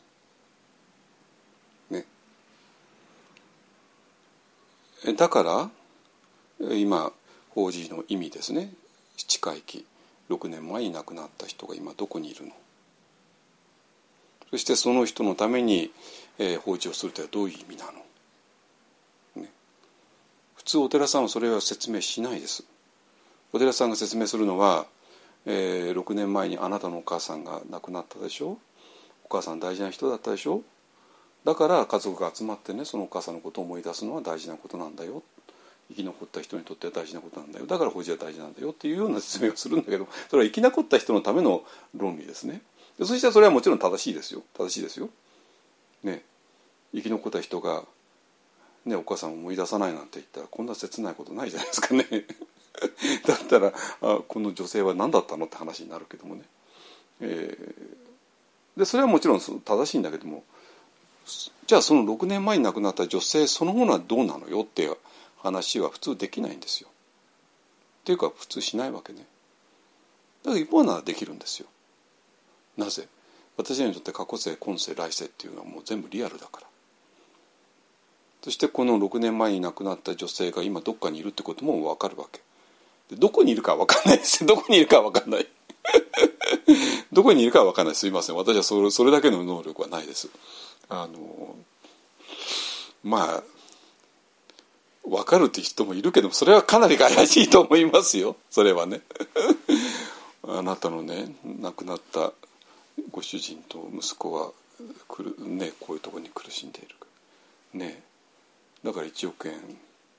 ね、献金すれば苦しみを救ってあげるよっていうような人はまあほぼほぼっていうかまあ確実にインチキですけどね。あのだけど一方案だったらば6年前に亡くなった人がどっかにいるってことはそれはもう確信持って保証できる。でどこにいるかは分かんない。だけどもその人のことを思って今我々が祈ったらその祈りはその人に届くってこともそれは言い切れるんですよ。それで十分じゃないですか。十分じゃない？本当どこにいるか知りたい？それは分かんない。それは分かんない。だからあの私の母がもうもうじき3回忌なんだけども母がどこにいるか私は分かんないです。でもどっかにいるのは分かる。でそれでねこのここに戒名ねお祝いはやるけども一方院円遊明星大使ね。のために私らが祈るとしたらそれはこの人に届くんですよ。ね。そう言い切れちゃうわけですか。だからえっとこの8月以来ずっとやってきたことね、えー、それが、えーと、何を意味してるかっていうとそこまで、えー、なんていうかな。その世界が広がった、ね、お母さんだとお母さんでね今までの三十何年の。しか自分は人生ないと思ってたじゃないですか。ね、だけどももう全然豊かな豊かないろんなことがあったわけだし、ね、ここの先もいろいろあるわけだし、そういう大きな流れを本当に多分もう今一方の人は実感していると思いますね、まあ、いろんな人がもう実感してる、ね、で言ってくれてますけどももう全然この人生に対する見方が違うと思います。でそしたらば何て言うかな。私らはある目的を持って今世に生まれてきたわけ。その目的っていうのはその人の今までのいろんなものの中のものだからその人独自のものなんですよ。岡さん独自のものなのね。で岡さんがまあね昭和何年生まれたか知らないけどもあのまあそういうある時代の中に生まれてくるわけですよ。でそのある時代の中に生まれてえー、そうするとその時代っていうのはまああって はいじゃあその昭和何年生まれの人はこうしこういうことしなきゃいけないよとかねそんなこと散々言われるわけですよ。関係ないじゃないですかそんなものは。ね私らが何かを買い買わなきゃいけなくてスーパーに行ったらなんかスーパーでセールス なんかセールスやっててね なんかイベントやっててイベントに参加しなきゃいけないってまあちょっとイベント参加してる暇ないんですよ私はね。ここの中で買わなきゃいけないものがあるからってね。いう話なんですよ。だけどもう買わなきゃいけないものがない人だったらばっていうかそれを思い出さない人だったらばスーパーマーケットでなんか楽しいイベントやってたら、まあ、イベントに参加しちゃうとかね してもあのもう昭和何年生まれた平成何年生まれた人がやるべきことをね、就職すべき会社とかね行くべき大学とかね結婚すべき相手とかねなんか勝手に決められちゃってねあのそういうことをしてでそれでうまくいった人はいいけどうまくいかなかったら自分はもう負け犬だとかなんかバカみバカみたいじゃないそんなのは。だってあなたはそのために生まれてきたわけじゃないんだしだと今世間がそうなっていたとしてもでスーパーで華華々しいなんかイベントが行われたとしてもそのあなたは別にイベントなんか参加してる暇ないわけよ。スーパーであなたが買わなきゃいけないものをドンピシャピンポイントで見つけてピンポイントで買わなきゃいけないんだから。そういう使命を追って生まれてきたんだから。そういう話なんですよ。だから皆さんにお願いしたいのは思い出してほしいってことなの。生まれてきた意味を。でその思い出させる装置があのずっと今やってきた発願門なんですよ。発願門ね。でもう実際にもう思い出すっていう、えー、機能はもう果たしてね。えっ、ー、ともう発願あのこの間名古屋の若い男の子が終わりがけに行ってきて。ね、なななんかなんかよくわからないけども非常に激しく動揺してますってね言って。まあそれも彼ももちろんある目的を持って生まれてきたのにすっかり忘れて、えー、まああの人の場合はどうしても気になるんでそれが何かを確かめるためになんか今どっか長野県の山中にいるみたいですけどね。あの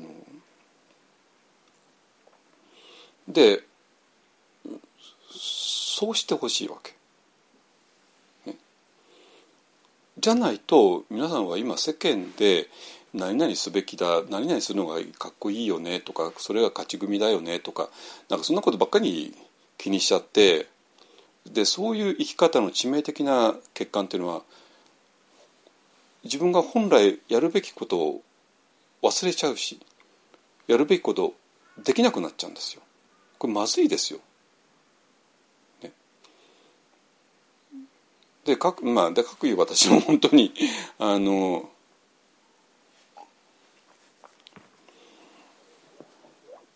私も私が本当世間と付き合ったのは中学2年までなんですけどね。中学2年までなんだけども中学2年まで結構世間と付き合ったんですよ。本当に。あのもう世間が提示する物語を本当に信じてたしね。ねいい学校行って礼してそしたらもうバラ色の未来が待ってるよねってねあって。でなんだけども、まあ、ある日あそんな待ってないし。でこれが私が生まれてきた理由ではないし。なんか全然別のものがあるし。でこのまま世間の言われるままにやったらとんでもないことになるってことも分かってるし。だけども致命的に何をやるべきかが分かんなくて。でまあ分かんない以上は、まあ、ある程度までじゃあ世間と付き合うかっていう感じで、まあ、高校行って大学行って。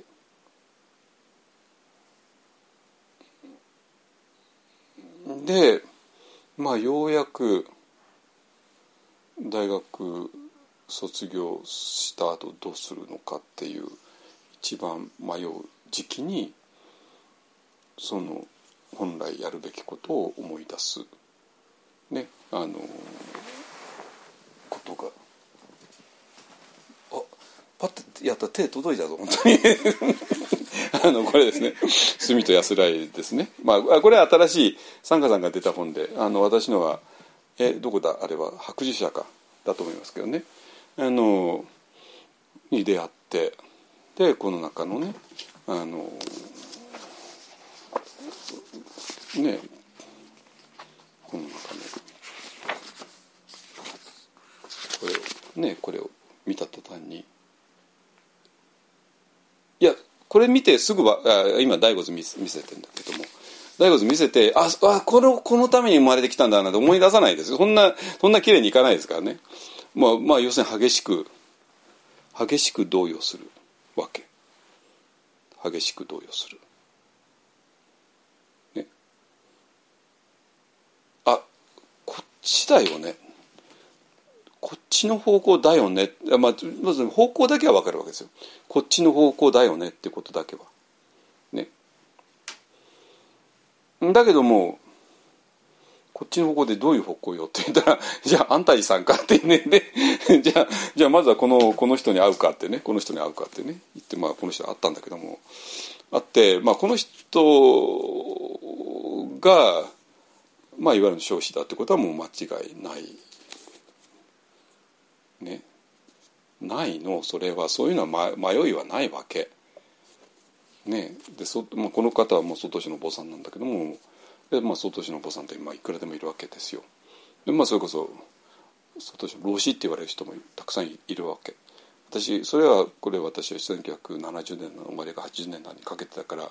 結構日本の禅も黄金期で結構有名な老子方もたくさんいらしてねスタースター結構スターがいたんですスターみたいな人がいらしたんですよ。なんだけども私がつきたい人はもうこの人しかいなくていや他の他の先生に作ってことは考えられないんですよそれはありえないわけね。であとだけどまあこの方も引退してたんで引退してたんであのまあこの方のあのね流れを組むお寺に行くしかないかなって言って、まあ、言ったんだけども。でもじゃあ行ってそれで解決ついたか全然しないんですよ。しないわけで、ね、全然しないんですよ。あの本当0.5ミリだけ進んだっていうぐらいでね。でまあいろいろやっていくうちになんていうかな。私の場合は内室氏っていうのが少子で見つかってで内室氏の安泰寺行って「はいじゃあもう全て終わりました」には全然ならなかったならないわけななぜならないかっていうとこの私がこの醍醐図を見てはっと思い出したその「はっ」っていうのが、えーと、すいません安泰寺さんにはなかったからなんですよ。もう言っちゃうけどね。安泰寺さんのこの醍醐図の解釈が全然私は納得いかなくて。あの私がこの醍醐図を見てはっはっとしたものと安泰寺で言われてたことはちょっとやっぱ違っちゃったのね。違っちゃった。そしたら私としてはこの「あ」って何何な何なの？だからこれは「あっ」としか言わ言いようがなくて何だって言われたら困るわけですよ。でもこれじゃないってことだけ分かるわけ。こっちじゃないよねってことは分かるわけ。そしたらこっちじゃないよねって分かったらこっちじゃないよねって方をまあを捨ててこあっていう言われるものを探し求めなきゃいけないわけ。ね、で問題はだから結局ねあの常に2択の問題になるわけね2択2択で。で常にこれじゃないよねってのは分かるんですよ。これじゃないよねってのは分かるわけ。でこっちだよねって分かるんだけどこっちだよねっていうのもまたまだちょっと分かんないんですよね。で常ににもう目の前には 2, 2択が現れて A と B が現れて B じゃないよねって分かるんだけども A かって言われると、うん、ちょちょっとそれも分かんないっていう、まあ、まあ A の方向に進めばなんとなくあの近づいていくよねっていうような感じなんですよ。だからアンタジー行ってえティクナさんのあれに応じてマインドフルネスやってでパワーへ行ってパワーメソッドやってでパワーメソッドの終わり頃にようやく自分があって思っていたこととなんかなって。でもミャンマーに行っただけじゃ全然ダメでで日本帰ってきて日本帰ってきてからインドへ行ったりリポチャダに会って長井さんに会っていくうちに自分があって思ってたことに近づいてきて。でそれを言語化して本書いてこうやってポッドキャストで毎週2時間話して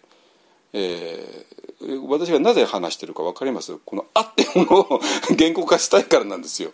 ね？それにみんなを付き合わせちゃってるってことなので あの一人で喋ってればいいんだけど一人で喋ってれば意味意味ないからやっぱりお母さんを目の前にして話してるわけね。ね？お母さんを出しにして話してるわけね。ね？あのまあだからこっくりこっくりしてもいい全然 そして、えー、そういうものなの。ね、だから、えー、だからそういうふうにして、えー、まあこれちょっと京都京都の京都の話の延長になっちゃうけどもそういうふうにして、えー、私らにとっては過去現在過去世今世来世というのはもうリアルでそして6年前に亡くなった人がどこかにいることだけは保証します。でどこにいるかは話せません。私は統一教会じゃないからねわからないです。でその6年前に皆さんの前を去っていった人ね。今世ではそれはあなたのお母さんだったかもしれない。お父さんだったかもしれない。あるいは愛する旦那さんだったかもしれない。奥さんだったかもしれない。場合によっては子供だったかもしれない。ね。でもだからどれほどあなたがその子供を奥さんを旦那さんをお母さんをお父さんを愛していたかそれは分かるよ。分かるよ。だけどもその人が6年前に皆さんのもとから消え去ってでもどっかにいるわけ。どっかにいる。そして皆さんがえもうその人はね、えー、山下聖子ではなくてね一方院遠遊妙正大使、としてまあねと存在として一方は一方院妙ねこれがこの方が幸せでありますようにって願ったらそれは必ずこの人に届くことは保証できるっていうことなの。ね。うんとだから、えーと、一方案っていうのはそういう場所です。えー、過去世今世来世とつながっていくこの大きな流れの中、それが全部実在、リアリティとして感じられる場所なわけ。ね。あのだからまあ私らはまあ法事とかしないけどもね あの、まあ、私らのはあの、えー、っと日本のお寺の住職さんたちがまあ本当コアなメンバーなんであの法事とかねあればみんなそちらに あの回し、ま、回すっていうかそちらの人の人たちにやってもらいますけどもねその人たちだったら確実にちゃんと分かってますからね。あのでえーまあ、そういう、まあまあ、さっきも裏まだ一本がどういう場所かっていうこともね話していたんけども、えーまあまあこねえー、と水曜日にやるのは裏バンダ一方案の建設予定地が、まあ、だもう大自然ど真ん中な国立公園ど真ん中なんだけども あの国立公園ど真ん中なんだけどもまあその土地をねえ法律的に私が所有してるんだけどもそれはまああくまでも人間社会の話であって、えー、そうではなくて大自然の中でこの場所を使わせていただくことをちょっと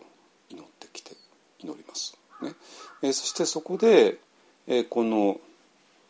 えー、過去世今世来世の大きな、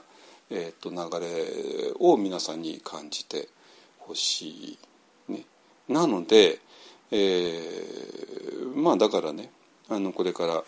えーと、パントレージングまだまだ続けますけどもでそれで、えー、ねまあ記者をしていただけいただくときにまあ皆さんのお名前であの記者をね。あの受け付けます。ね、だから だってあの銀行で、ね、やるとき名前書かなきゃいけないわけでね。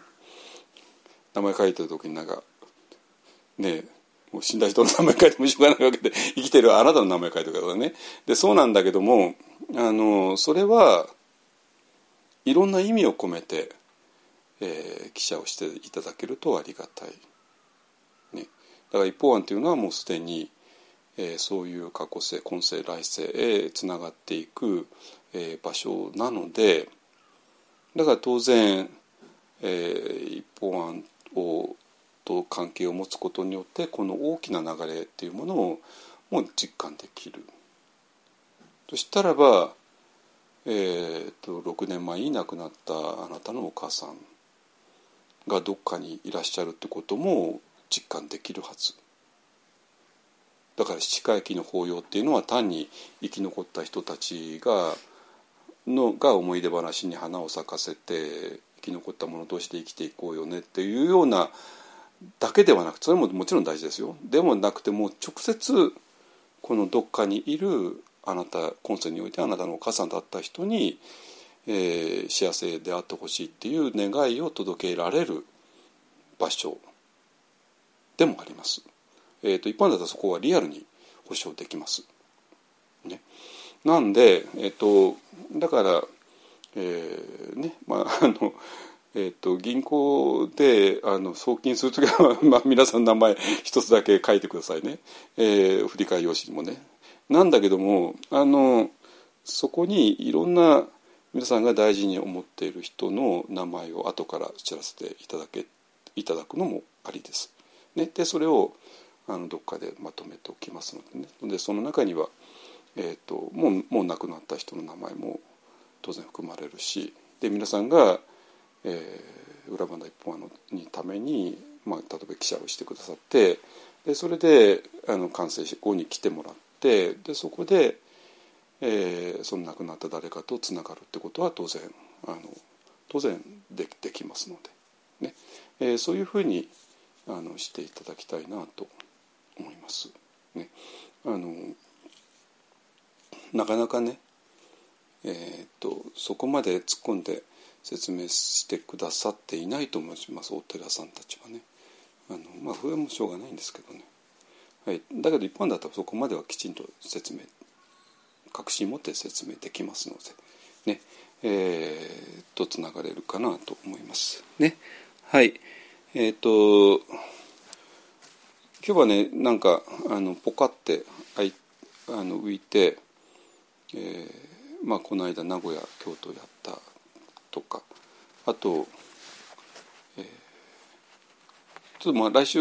四国になっちゃうんでねあのちょっとラバンダ一方案について話すあのような機会ではないと思いますので、まあ、今日はねちょっとラバンダ一方案についてちょっと久しぶりにちょっとお話ししました。ねえー、とだからもうあの、えー、と今年の、えーお盆以降ねもう過去性問題に突っ込んで踏み込んでいったんで、えー、ともう今の皆さんだったら過去性や今世来世っていうのがもう本当にリアルなものとして感じていただけるかなと思うし、えーそして皆さんが生まれてきた目的っていうのをもう一回ちょっと確認していただきたい。でそのそれに、えーこの発願文が非常に役に立つだろうなってね、えー思います。ねえっ、とえっ、とそれとねあの、えーそうは言ってもあの自分はそこら辺ピンとこないんだっていう人が、えーね、で今ねあの裏バンダ一方案とつながってくれればってねあのまあなかなかねあのやっぱり人間死んだら終わりだよねっていういう本音の方が今ものすごく強いですから、えーまあやっぱり皆さんも6年前に亡くなったお母さんはもういないんじゃないかって多分思ってると思いますよ。だけど いやいやいらっしゃるんですよ。いらっしゃるわけ。ね。あのだけどやっぱり皆さんにとってもうまあやっぱりいないでしょう。だってお母さんの肉体も骨になっちゃった。満た満たしてっていうね。いう、えーことですね。まああの今日我々のヨガの先生理恵さんがご親戚が亡くなって、今日葬儀に参加して、まあ、多分いろんなことを感じてるかと思いますけども、ね、でその時どうしたらいいの？で例えばだだからこそ裏バンダ一本案ね一本案みたいな場所が大事ででここはここに来れば過去世今世来世っていうのはリアルです。リアルです。でこれは私だけじゃなくて私の周りの、えー少なくともコアメンバーの人たちにとってはもうリアルです、だから一方に来てもらうだけで、えーそれが人間って死んだら終わりだよねっていうような世間のあの考え方からはある程度まで、えー距離を置けるはずです。ね、だからでもそれが世間の中に没入しすぎて、えーピンとこないっていう人は無理やりでもね、この鎌倉の一本案とか浦和の一本案とかあるいは一本案が、えー、各地でやこれからやろうとしている瞑想会に来ていただくだけであのそこら辺が分かってくる。ね。え、ー、とそこら辺をね一番言ってるのがこの「えー、ズ文記の5の15で」えー、つまりあなたの最初の理解があろうがなかろうかあるいはあなたの心はよかろうが悪かろうかそれよりか今どういう選択をするのかどういう場所にいるのかの方が圧倒的に大事だよね。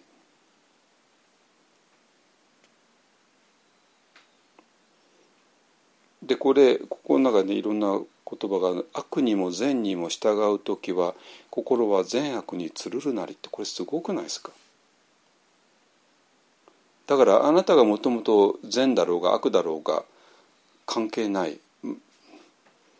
で今どっちを選ぶのか？善の方を選んだらその結果として心は善になるし悪の悪の仲間とかね悪の行為とか選んだら心は悪になるよね。だから最初に悪い心があったとしても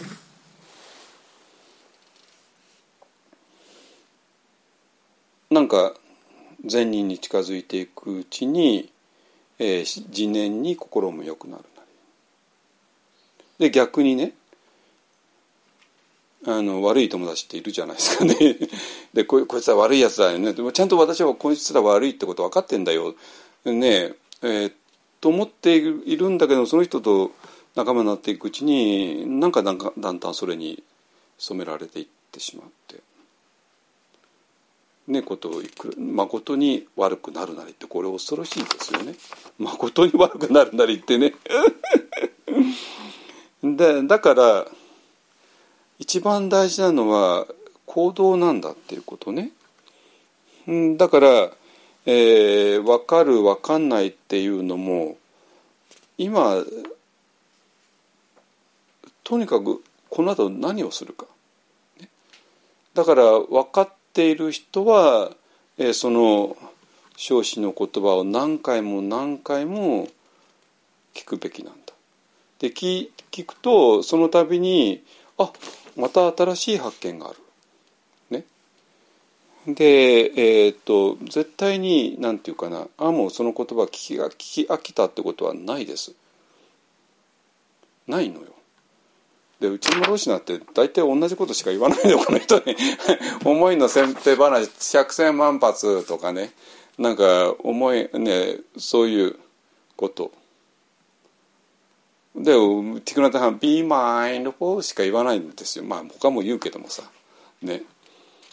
ね。だけどじゃあ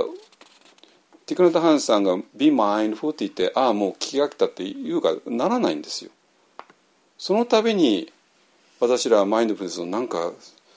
とこへ入ってっちゃってうわなんか非常に新鮮だ。おかしいな。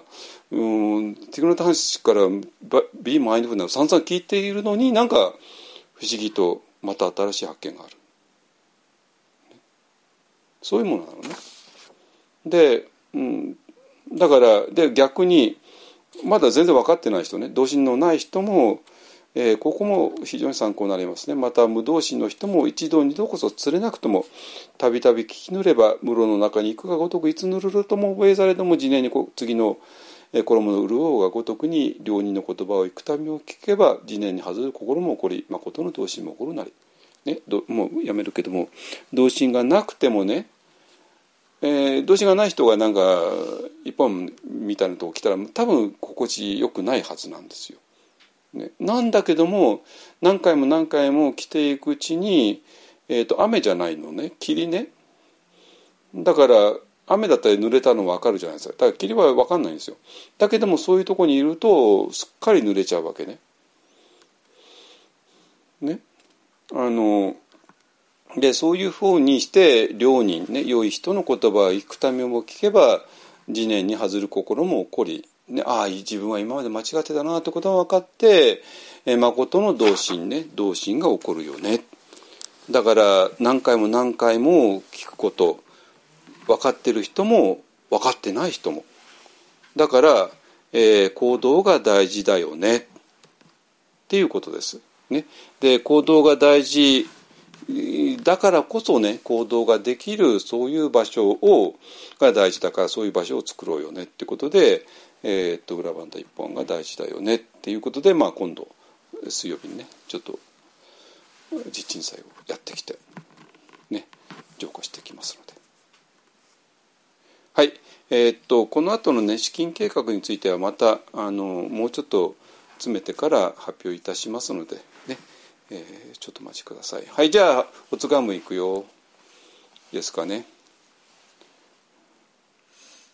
えっ、と最後の方はゆっくり読んでくださいね。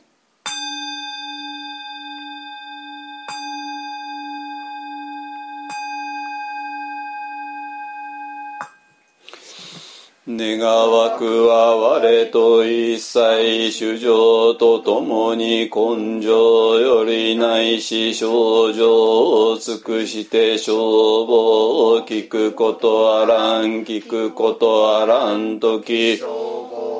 偽弱世辞不信なるべからずまさに消防に合わんとき世法を捨てて仏法を従事せんついに大地のと共に浄土することへん。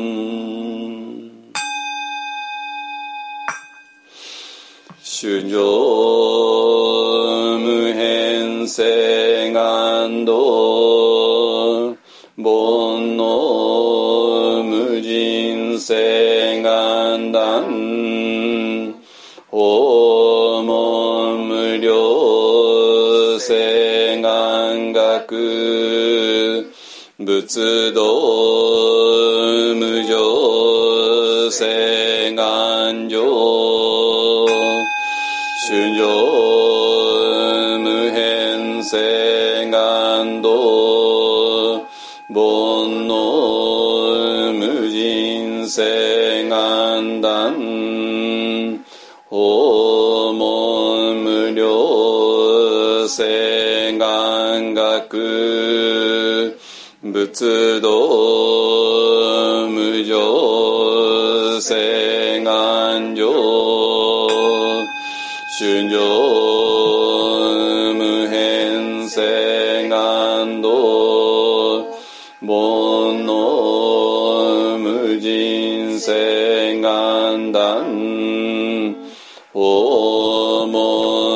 問無料性願学仏の無常性願